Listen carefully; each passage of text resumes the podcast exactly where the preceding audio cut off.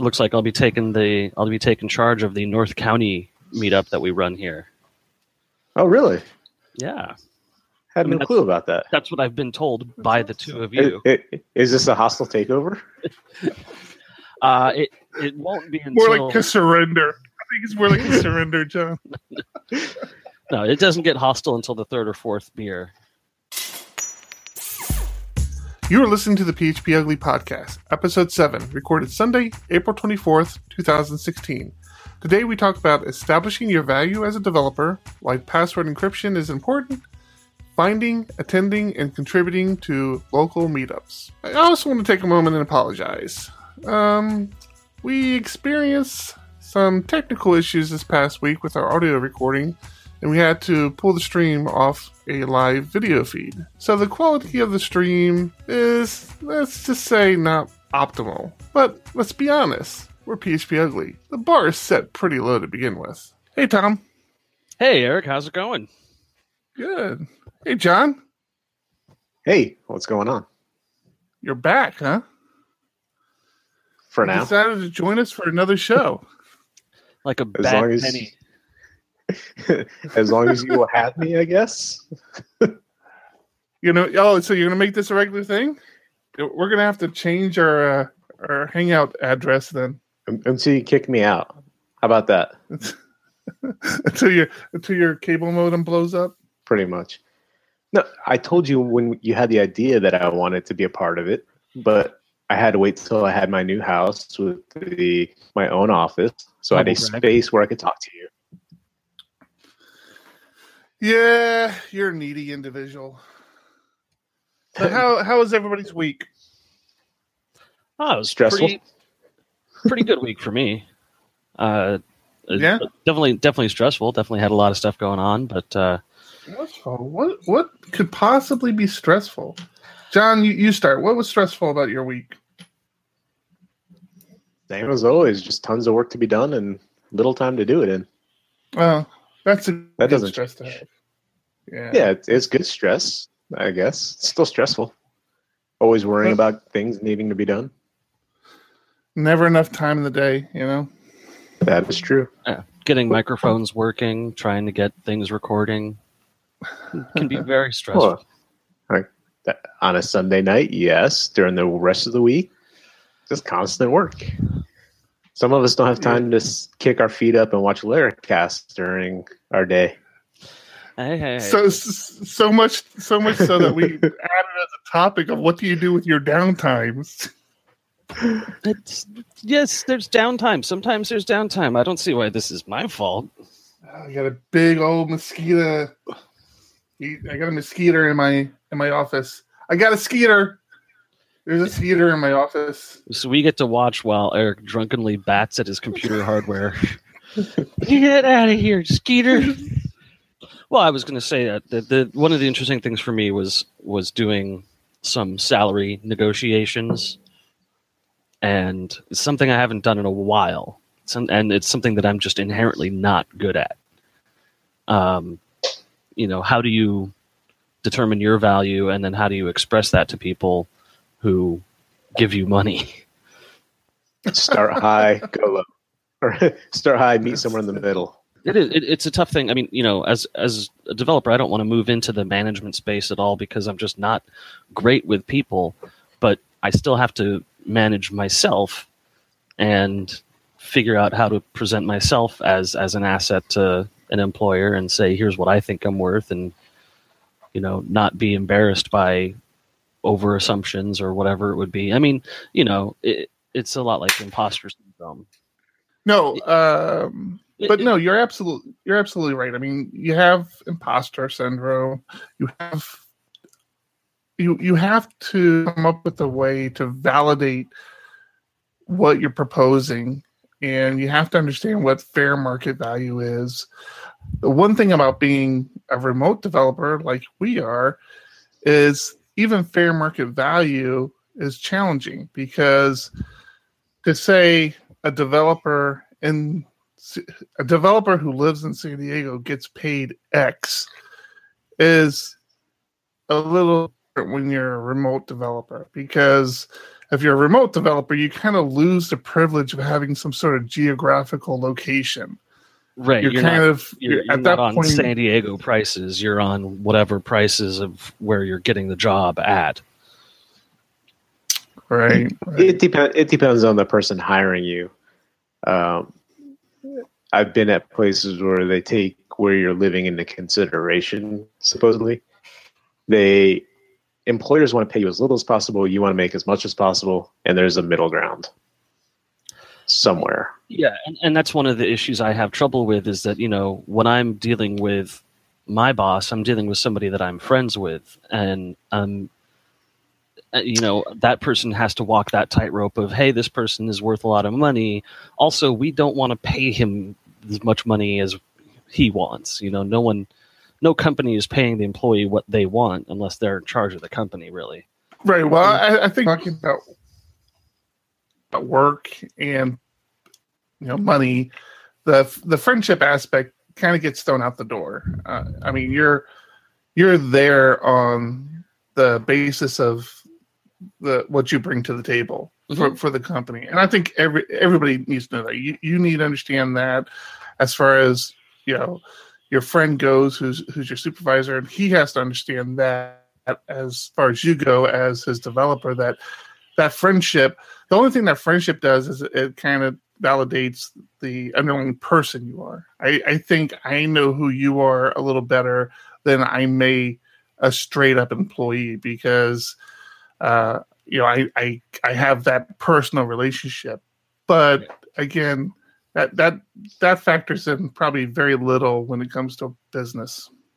And is business usually, and you make that clear with that person. Like, that's just the way it is. You have a job to do. You want to do it well, but you also want to be paid for your time. Yeah, I mean, so, it's a balancing act, and I think there are definitely problems with people who are bad at self-representation. You know, they're in this situation. I mean, I could easily understand after basically 5 days of salary negotiation stuff going on, how having a manager to deal with your finances on a per project basis can be really, really nice. Yeah.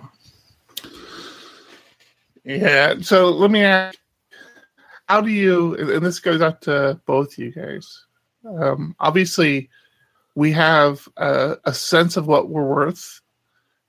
Sometimes it's easier for us to validate. I mean, one of the nice things about being a true consultant is, you know, the next person who wants to hire you, if you're working, well, there's your market value at that point, right? It's like client B wants to come in. You're working for client A. Well, client A is paying me X. Are you going to pay me Y?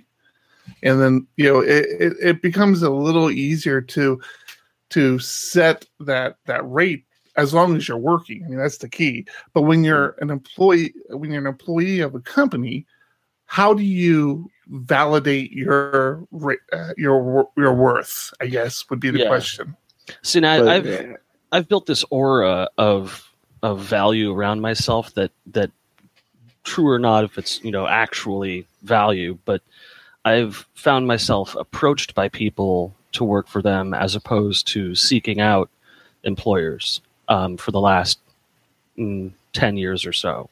So things have been sort of just presented to me. They haven't asked me for a whole lot of information on what I'm looking for. They've just presented what they've got and if that's going to fit or not.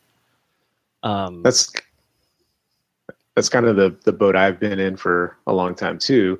And I made a forced change back in 2004. And at the time I probably could have made a lot more, but was too afraid to go look for it. I didn't want to go look for an employer. So I had somebody approach me and kind of very similar.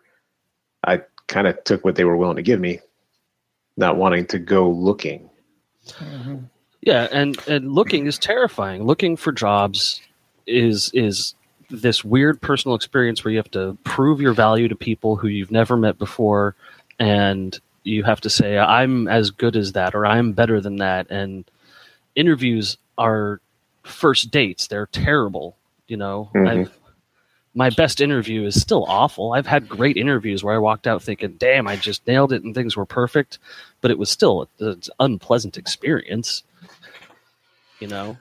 So have you guys ever had an issue where you were making X and you found out a coworker was making more than you? And how did you handle that? Or did you handle it? Yeah, I did find that has happened to me in the past. And it's weird. I've worked, so what's really bizarre is I've worked for union shops before. When I lived back east, I was part of a union shop. And that was bizarre because you knew what everybody else was making. There was a published pay scale. You knew if this person was in this position for this many years, this is how much they made. And I don't know. It kind of lifted that mystique from you know. Okay, am I making as much as he is? Should I be making more? Because that whole question was removed. If you've been here for 3 years, you're in this position. You're making this much money. And I've been in a position. Now I worked for a Fortune 500 company. Probably Fortune 100 company, but I worked for a pretty big enterprise in which when your yearly, so you first you did these self reviews, right? Where you had to do a yearly review on yourself and explain. And it was basically, I always felt like I was like pleading for my job again, or kind of going through the interview process again, where I have to highlight everything I had done in the previous year, what value I brought to the company and all this other stuff. But more importantly is if I was asking for more money, which typically you're doing because it was your yearly review, you had to do this research on, you know, what the market value was for your position, you know, how many years you'd been doing it, and justify your pay increase. And it was a lot of work, man. I tell you, it was a lot of work. But you know, you would still get in situations where you found out somebody was making more money, and sometimes just boils down to that, you know, they're better at negotiating than you are. See, and I think the company should have to do basically the same thing for you. What is the company bringing to your table? Is the company providing the things you need on an annual basis? Yes, doesn't really work like that though. But it should. I mean, you know, there's in the .com world, there's a lot of concern about whether or not the employees are happy with the company and stuff like that. And I think the way you find out is by surveying your employees. And I haven't been to a company where they actually want to know if the employees are happy. Well, and that's funny because in that situation, I always thought that, especially management, and even at that time, I was lower in, I guess, considered middle management, but I worked my way into the manager role.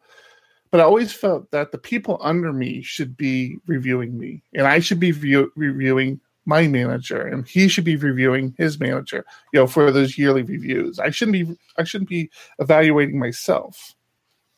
But right, because no one's going to identify themselves as the wrench in the gears. You know, they're right. Going to have to identify upward. You know, it's funny. I just heard on a podcast, and I'm struggling to remember where I had heard it, but they talked about the whole demystification of salaries and how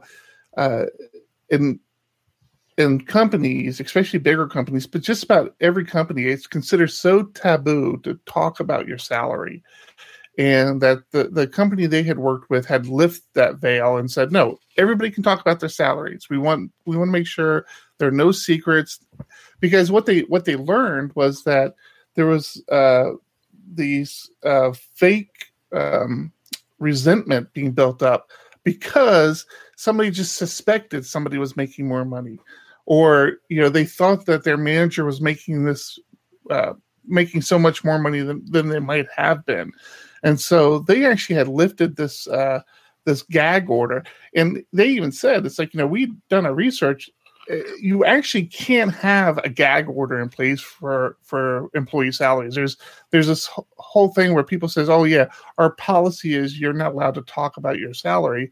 Apparently there are labor laws that say, no, you can't, that can't be a policy. I don't know. I haven't done the research, but I'm just going off this podcast. They said, essentially, A, that cannot be a policy. That's kind of an urban legend. And B, you don't even want it there because everybody knowing what everybody makes for a lot less stress in the work environment. Yeah, I think there's an article I shared with you, actually, saying that very same thing. It's, as an employer, you're not allowed to tell your employees not to talk about salary. But growing up, that's the way I always acted. I didn't talk about salary because I didn't want, one, if I was making more than somebody else, I didn't want to make them feel bad. And two, I didn't want to find out if somebody was making more than me because I didn't want to feel bad. Exactly. I mean, for sure, I didn't want to feel cheated. Sure, one of the ways we assign personal worth is how much we're getting paid. And I think that's kind of a bad habit to be in. I don't think that the amount of money that you make really has anything to do with your worth. I think it has to do with how good you are at debating your value and fighting for the money that you feel you've earned. No, not with me. No, I get that. It makes sense. My experience was recent. It was just a couple of years ago. As a full-time contractor for a company, I felt that I was making good. I made this big move based on the money I was making. And this person that I helped get hired just decided to tell me what they're making. I wasn't expecting it. I didn't ask, didn't care. And they shared with me. And to this day, it's still kind of eats at me. It's like, really? I don't make near that. The only reason I would make as much as that person on an annual basis is because I put in more hours, and right. It's not a good feeling. And I mean, full disclosure, obviously. So we've talked a lot about Diego Dev in the past, and John is my business partner in Diego Dev. So I've never mentioned his. I don't think I've mentioned his name before, but we've talked about his salary before. Yeah. but it's funny because we're now on the other end of that, and obviously we're not going to openly share everybody's salary, but we're constantly having the conversation to make sure everybody's on par with everybody else, including us. I mean, it's a pretty tight race within our organization as far as how much people are making between each other, and it's a constant conversation that we have because there are people that are with us longer, that we feel bring more value to the table, and we want to make sure that we compensate them accordingly. But at the same time, that there's never that big of a difference between developer A and developer B, and it's a discussion we have, and it's funny because we end up in these situations where there's a snowball where we say, okay, well, we think it's time to do a bump, and we'll end up bumping everybody. Sort of thing. So it's because we want to bump one person because of the value they're bringing or something they've done, and it's like, well, if we do it for them, then we kind of bump everybody. Yeah. So it's been an interesting experience, and clearly, I mean, there's a much larger impact to us because it's money that is going out for us. It's not like this. We're not this huge corporation where it's just like this money train that rolls by and we just grab as much off of it as we want. It's a serious conversation we have. Corporations, those big corporations just feeding off the money train. So it's funny. I've had previous employers that have told me that, paying people, it's money directly out of their pocket. And at the time you're like, well, it's the business. Now as a business owner, you're like, yeah, every dollar that I pay that person is a dollar out of my pocket. See, that just gives me the warm fuzzies. The harder I work, the more you do suffer. But that's just the brutal reality. It's the way it is.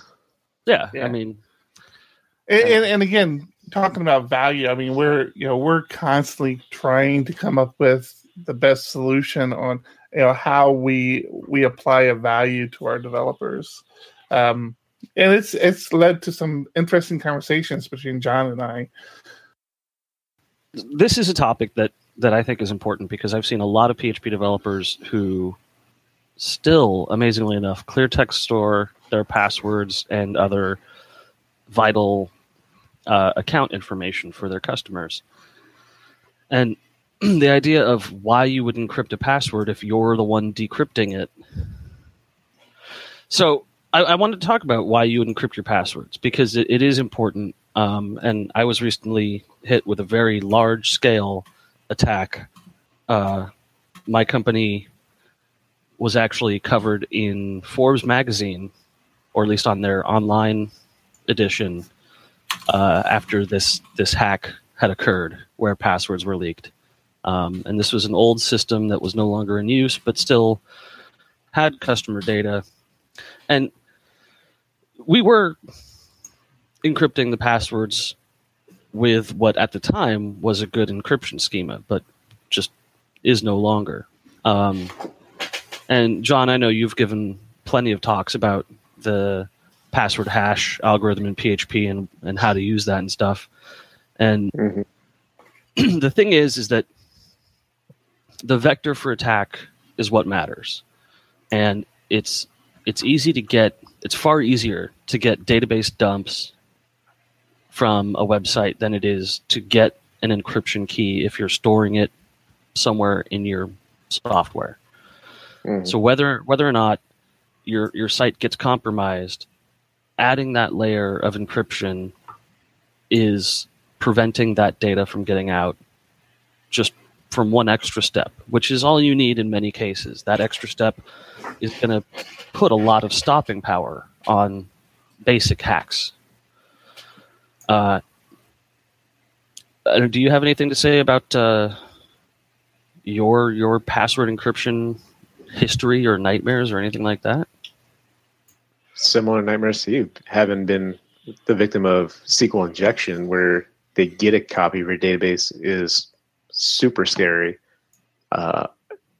So in that case, they don't have your key, so it makes it, if you have all your data encrypted, you're not fine per se, but you're much better off than you were if you're storing it in plain text. Yeah, and I think the talk that you're referencing, I went into various ways of storing your key, but that's kind of an advanced topic and beyond the scope of what you're talking about, right? It's just, yeah, not letting people get your data in plain text where it's just a free-for-all. Yeah, and that free-for-all runs real quick. I mean, it's $50 for a few thousand passwords on the hacker forums, and it can run rampant on your customers. And I think as developers, we have an obligation to our customers and our clients to keep their data secure, to keep their information private.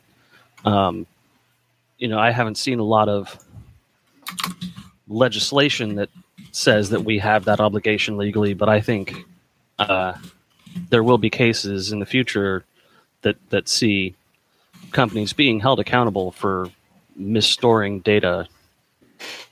Yeah, and until people get used to using a password program to have different passwords on each site, it's amazing the number of people that use the same password across everything from their email account to their bank account to everything else.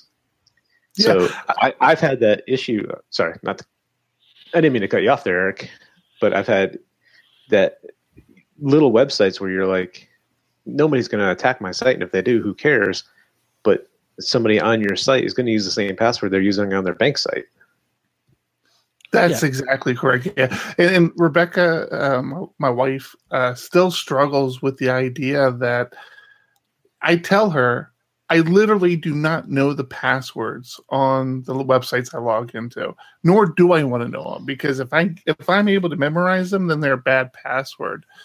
And I mean, that's not even to get into, start talking about two-factor yet.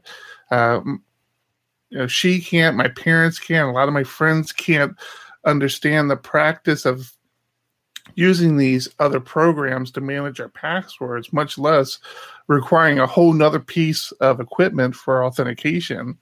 But that's really where you need to be. Yeah, it took me years to get my wife to use the password program that I was, you know, to secure the passwords that we had. I think the people that don't understand why you would use a program like this are the ones who are going to find out why. Right. You know, and we struggle with it, though, because, like, our bank account, you know, I obviously want to throw a super complex password that can't be memorized at our bank account, and the wife who manages most of our funds doesn't want that for obvious reasons. Or the reality of it is that if I did do it, she would have it in a clipboard somewhere. Where do you bank again? I'm sure I'll start guessing a username here soon. That seems like a crazy question, but that's actually a really interesting question. Is the way that these password thefts are escalated is that passwords come with email addresses. When you've got someone's password, you've also got their email address. And email is considered the safe central location to send password resets and password reminders and stuff like that. So once somebody has access to your email account, which is the first place they'll go, then they'll start seeing all the services you're signed up for, and they'll start issuing password reset requests to those services. So one of my absolute favorite features, and I have put this in as a feature request to LastPass, which is the password system that I use if you want to go try to hack it and get my passwords. But I still pay, to this day, I pay for a Yahoo email address. I forget how much it is now. It's like $20 a year or something. And the reason I pay for it is because it allows me to create these secure emails on the fly that aren't associated to the primary email. So it's not like Google where I'm just doing my name plus whatever I want to put in there at my address. And it's easy to figure out what my real address is. This is a completely different email address from my Yahoo email address. It allows me to create I guess they would be considered aliases, but unique email addresses for security purposes. So a lot of the sites that I log into, unless I vetted them out for years, a lot of the sites I log into will have a unique email address that is specific to that site, as well as a unique password, obviously. And I had done that way back in the day when I was trying to figure out who was spamming me or where I was getting my spam email from. And so each site would have a different email address. And then I realized what a benefit that was from a security perspective. Because, yeah, just what you said, Thomas, it's like, you know, now if you do happen to get my email address from one site, you don't have it on another site because it's a completely different email address. Right. It just prevents that extra angle of attack. So you're trying to get LastPass to implement something similar? Is it that we meant by? Yeah. So I've pitched it to them several times now, where it would just it would be almost like a like the password generator, where it would just generate a random string for an email domain that they manage, and they would associate it to your account, and all they would do is forward the email to your account that they have on record. But yeah, they're not buying it yet. It's a $1 million idea. $1 million. It is, man. I think it's a very important aspect of security. Yeah, the email as a security identifier thing in general is just a terrible idea, and we need to find some way to get away from that. But, yeah, but it's better than username. Sure. Yeah, but I'm sure someone like LastPass doesn't want to be responsible for your email either. Yeah, if something happens with their servers and they don't get it to you. Yeah, I can see that. That's a pain in the ass. Yeah, the whole thing is messy. You know, it's I hate the analogy, but it's really a house of cards when the entire infrastructure of the internet is now built on this one standard, which is email and password. And people to the point where it's now monetized. People want your email address because the number of email addresses they have is directly related to their market value. You know, when Facebook was getting its initial valuation, it was based off of how many unique email addresses were logged in at any given time and how many email addresses were visiting ads that they displayed. And, you know, we've become this identifier token. Which is just crazy, because anyone that owns a domain knows you can have 1 billion email addresses for nothing. Right. Yeah. Oh, so hey, guess what? Chicken butt. We have a Laravel meetup this week. We do have a Laravel meetup this week, but there's actually other meetup news. What? Yeah, as our frequent listeners know, I'm co-runner, assistant runner of the SDPHP meetup, and looks like I'll be taking charge of the North County meetup that we run here. Oh, really? Yeah. Had no clue about that. That's what I've been told by the two of you. Is this a hostile takeover? It won't be until... More like a surrender. I think it's more like a surrender, John. No, it doesn't get hostile until the third or fourth beer. And then it starts to get aggressive. That is a fact, actually. You will be taking more of the lead for the North County San Diego PHP user group. So congratulations. Yeah. Thank you. And, you know, I think one of my goals is immediately going to be starting to figure out what it is that people come to the user group for and trying to cater to that more. So you're going to be disappointed when you find out it's John and I. Yeah, they just come here. Just sit in the audience and stare at me while I stumble over presentations. Yeah, well, and there's a reason. Go ahead, John. That's the hard part, is finding out what people want to be there for. You know, there's meetups that we have where we're like, we're going to knock it out of the park. We're going to have 40, 50 people there, and you get 10.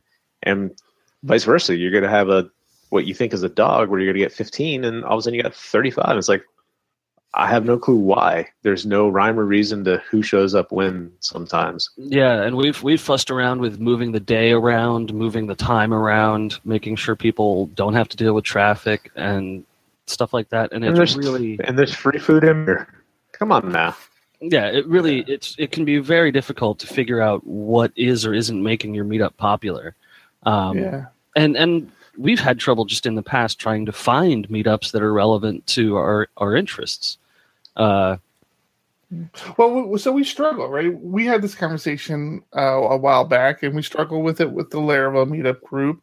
We struggle more with it with the PHP groups, is you have the split of complete new people who want to understand what PHP is, want to learn how to use it, and you have this group of advanced PHP, or not even advanced, just PHP developers looking to advance their skill set and wanting to dive into deeper topics and trying to find that balance. Now, in the Laravel group, we try to reduce that impact by having two presentations, a meetup.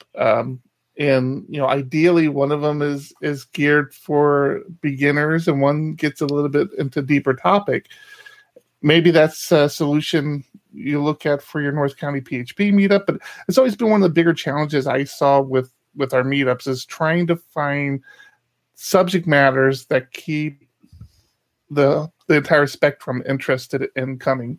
Yeah, which can be really hard. You know, we have developers coming in who have been in the industry for 20 years and they've started using PHP recently and want to see the group. We have people who come in, you know, after their shift at Starbucks and want to get into developing with PHP and have never done any development before. And then we get it people who've been developing with PHP for, you know, 15 years or so, and they want something advanced about the newest technology out there and the cutting edge, and what's everyone using to send SMSs through automated systems and things like that. So it's definitely really difficult. And as an organizer, you want to accommodate everybody. You know, you want to bring those new people into PHP. You want to lead them down the path. You want to be able to give the more advanced topics to the more advanced developers. It's just tough. It's tough, man. I tell you, anybody out there who runs any sort of developer community, obviously PHP is close to my heart, but any of them, I mean, they have my respect because it's a thankless job. I mean, you know, You attend multiple of these meetups. You've been to Python, Ruby, and .NET meetups as well, haven't you? Not .NET. Let's not get crazy. But yes, Python, Ruby, AWS. I go through. I go to a few of them. Yeah, not religiously, but go to them, right? Yeah, exactly. Not religiously, but I attend. Yeah, the hard part, again, is finding people that are passionate enough to speak. And we try our hardest to tell people you do not have to be an expert in the subject matter. There have been a number of times I've given a presentation where Thomas has just made me look like a fool. That's not hard to do. That's incidental. But we have given presentations where I've been like, oh, yeah, I did this last week. I saw a tutorial. I did this. I thought it was cool. Let me show it to you. And it's really, I have absolutely no expertise in it, no understanding of what the hell I was doing, not even 100% why everything worked. Just kind of, this is a cool new thing. Let me share it. And you try to express that to people. It's like, look, you guys are all doing this. Just come up here and talk about it. And, that's actually my favorite part of many of our presentations is we get to the end and it becomes an open conversation about what is this technology, why are we using it, and is anyone here using it to an effect that they want to show off? The presentations tend to devolve when the presenter is not the most informed, and that is my favorite part, when it turns into, hey, there are other people here who have a perspective that they want to give. But it's not devolving in a bad way. It's not making the presenter look bad or feel bad or anything like that. No. It's asking questions where hopefully the presenter is honest enough to say, I haven't gotten to that part, or I don't know that piece. I used it this way. And oftentimes there's somebody at the meetup that has used it that knows that part but doesn't know the part the presenter's speaking about. And it leads to great presentations that way. And I often, through those moments, I learn more than... Go on. Girls. I was going to say, through those moments in my presentations that I love, because I learn more than I got there. I went there with. Yeah, there's a lot of times where I hear some, the presenter learning something from somebody in the audience and saying, oh, that's really cool. And that's a great moment for someone running a meetup, because you're seeing everybody learning, not just the boring slideshow presentation that you could have at your Monday morning meeting.